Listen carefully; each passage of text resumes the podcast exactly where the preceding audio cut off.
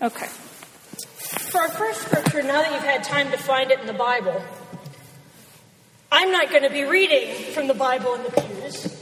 I'm going to be using the message. So you can try to follow along, but my experience with the message is, well, good luck.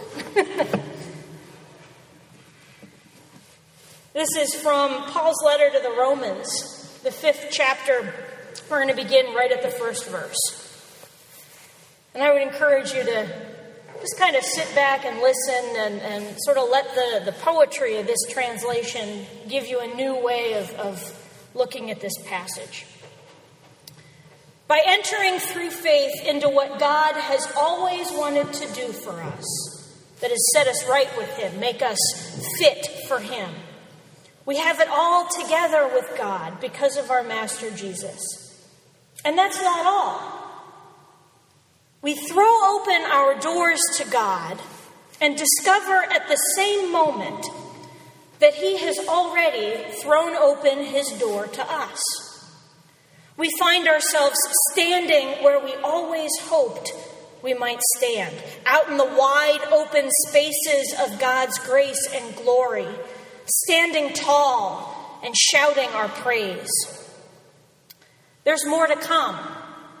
We continue to shout our praise even when we're hemmed in with troubles.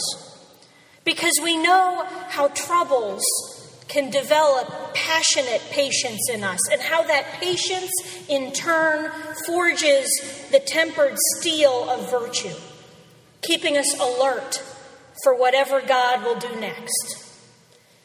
In alert expectancy such as this, we're never left feeling shortchanged.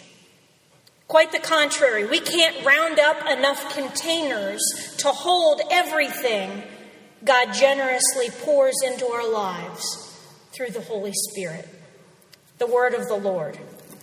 Thanks be to God.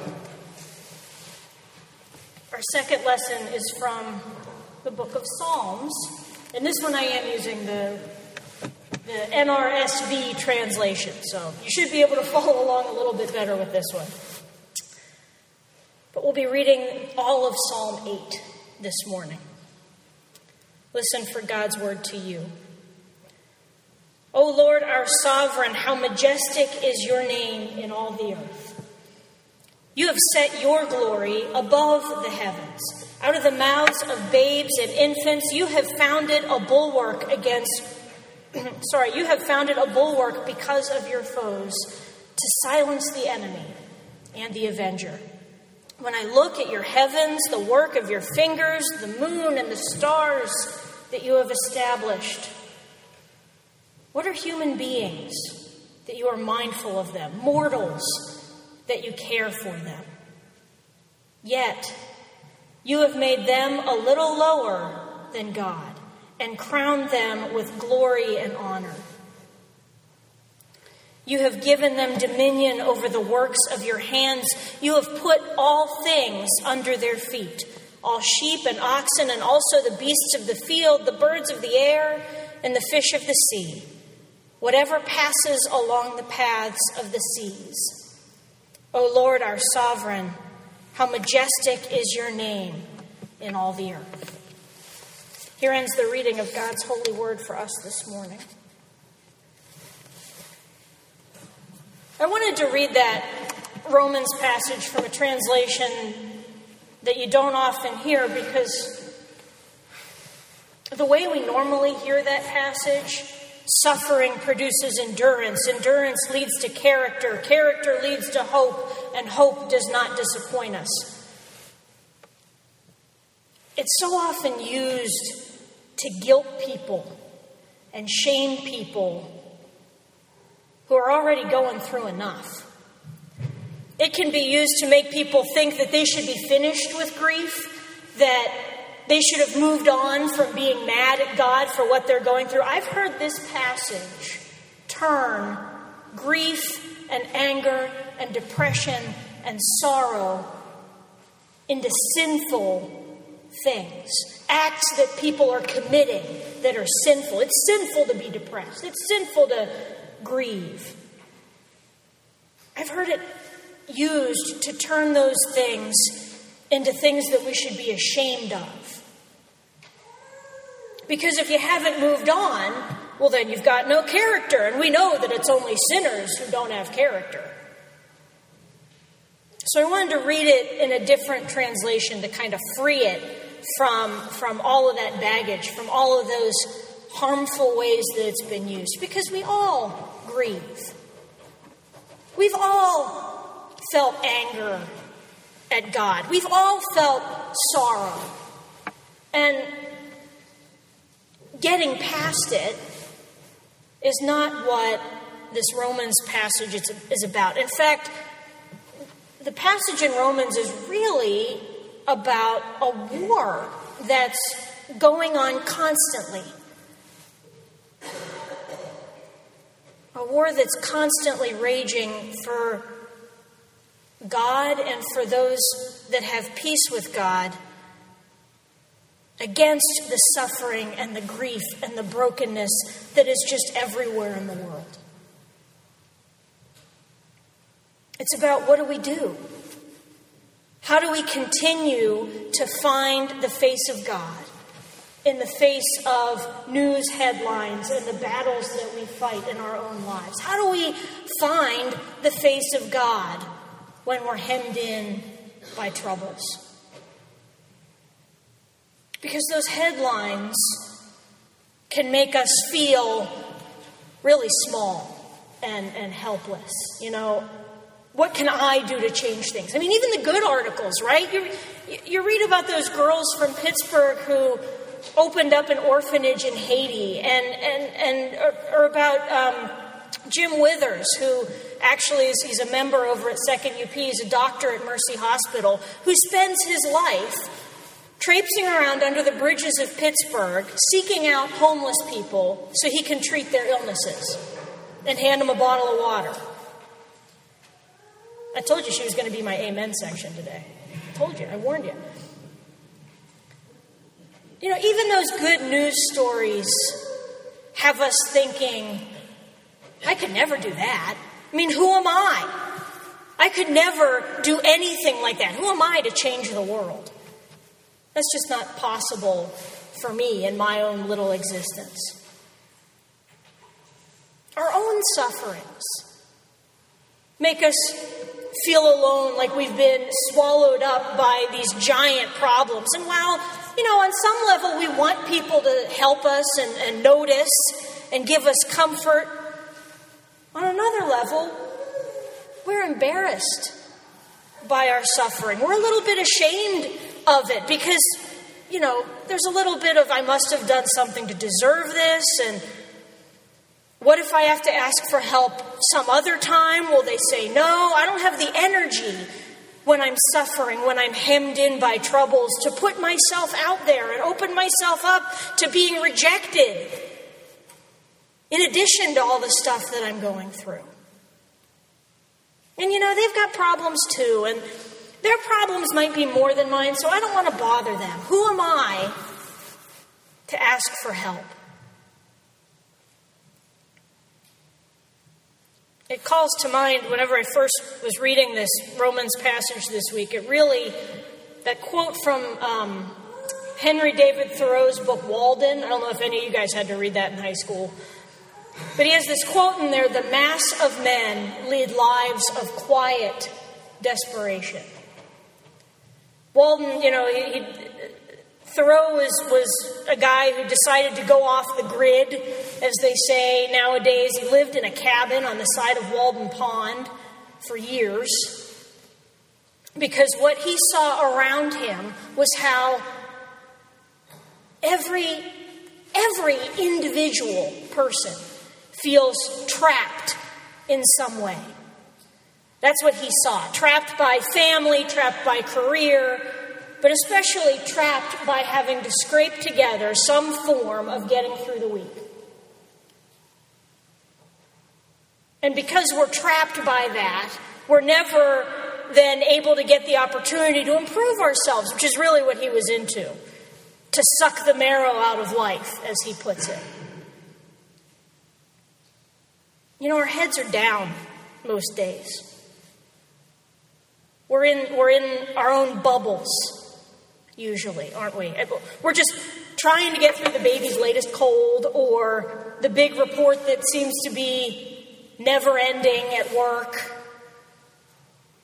or the isolation and the loneliness because the phone hasn't rung all day. And what am I going to do for dinner because the fridge is empty and I really don't have the energy to go out and get something? And oh, this house is a mess. And I really should get to that thing over there.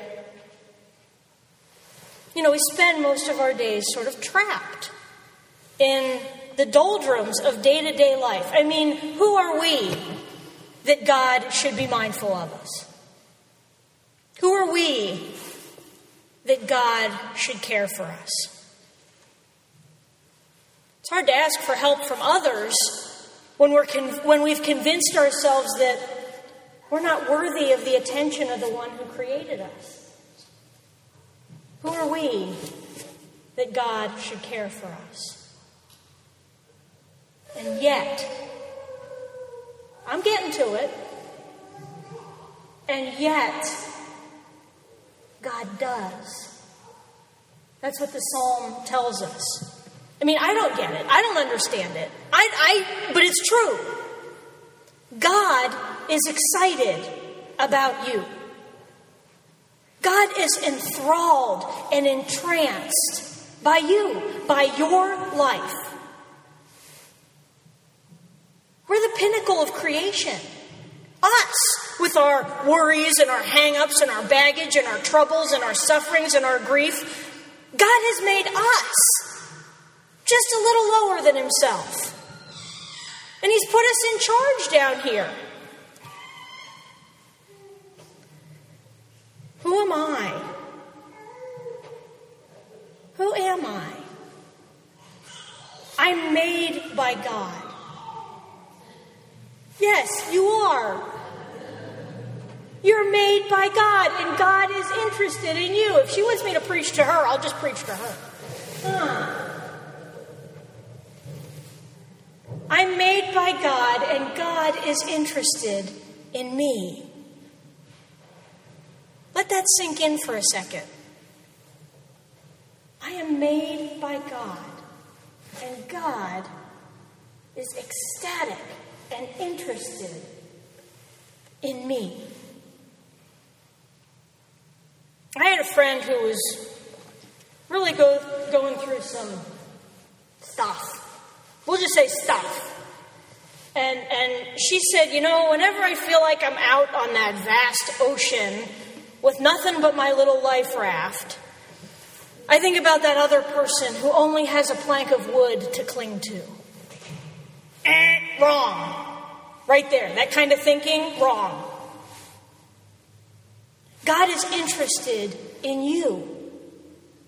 God wants to know how your day went. And the answer of, oh, fine, I guess. What'd you do? Nothing. Is not the response God wants to hear. Same way it's not the response I want to hear from my kid. Come to me, all who are weary, Jesus says. Do not minimize your problems before God. He's not the one to minimize your problems to. Come to me, all who are weary, Jesus says. Not all who are weary enough. And I've got a checklist to determine if you're weary enough to be wor- worthy of laying your burdens on me. Nope, that's not what he says. All who are weary. God is enthralled by your life. God is interested in you. See, sin and we have to we have to get rid of the idea that sin is only stuff that we do wrong. Sin is the water that we swim in. And sin and this broken world that we find ourselves in, they try to make us feel alone. Divide and conquer, right? It's not enough to take to God. I can handle it. God's got bigger problems. I mean, He's God after all. I'll just sit here and try and deal with it myself, just try and get through the day. I got it. You know, heads down, collar up, try not to bump into anyone else. God is interested in you. He made you only a little bit lower than himself because God wants to be in your life. In relationship with you. If we share with God, if we let God in, here's the tricky part. Once we start sharing with God, then God starts to work on us. God starts how does the translation of Romans put it? Let me see. God starts to forge us, forging that tempered steel. When we start to share with God, God starts forging that tempered steel of virtue, of character when we answer God's question, How was your day? With the actual contents of our day, God might ask other questions. you know, in my experience, God is, is a really good listener. Have you ever talked to someone who's a really good listener? A really good listener they don't ever usually tell you straight out what to do directly, do they? Like when you go to them for advice, they never they never just say after hearing you speak for 3 minutes, "Well, here's what you should do." No, they ask you other questions. They ask you really probing questions. They just listen. And then ask these really good follow up questions so that eventually you come to your own advice all by yourself. That's what God does when we start sharing with God.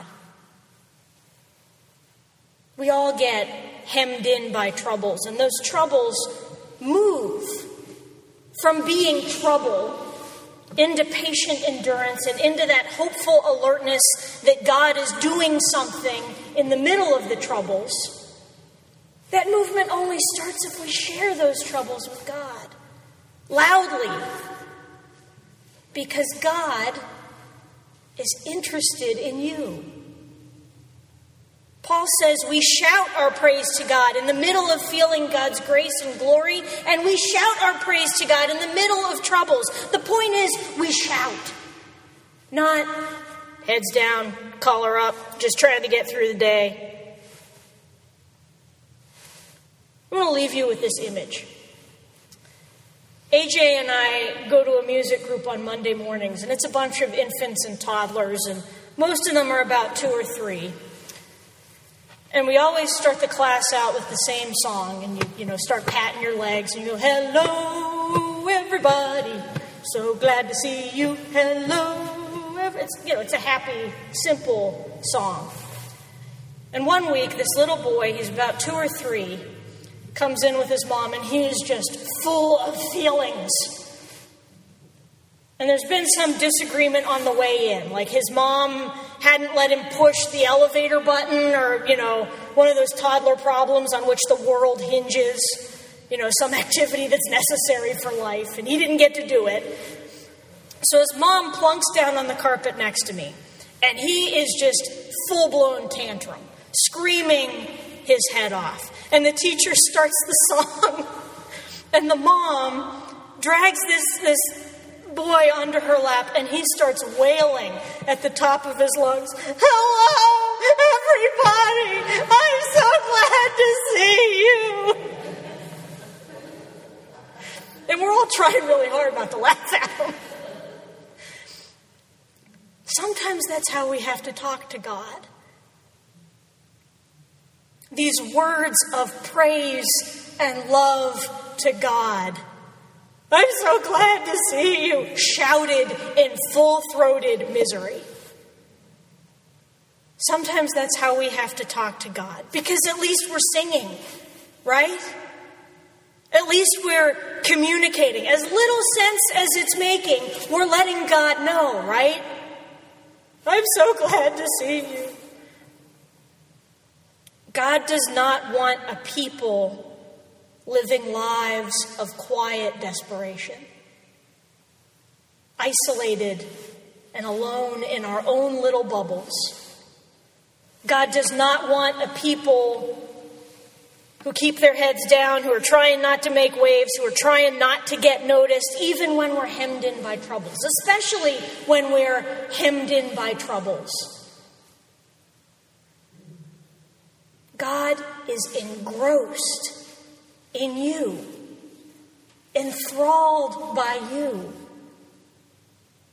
Who are we? We're the ones God created, only a little lower, so that we can have that relationship, so that we can shout to God in our joys and in our troubles. That's what we were created for for relationship with God. We were created so that we could share with God. So let's, as I, as I come to a close here, let's lift up our heads and lift up our voices. Let's not keep anything from God because it's not worthy of God's attention. It's all worthy of God's attention. God is just engrossed in our lives, He's fascinated by us. So let's not keep anything from God. Would you please uh, stand for our hymn?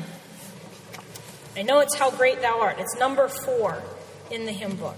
Would you please stand and join in singing?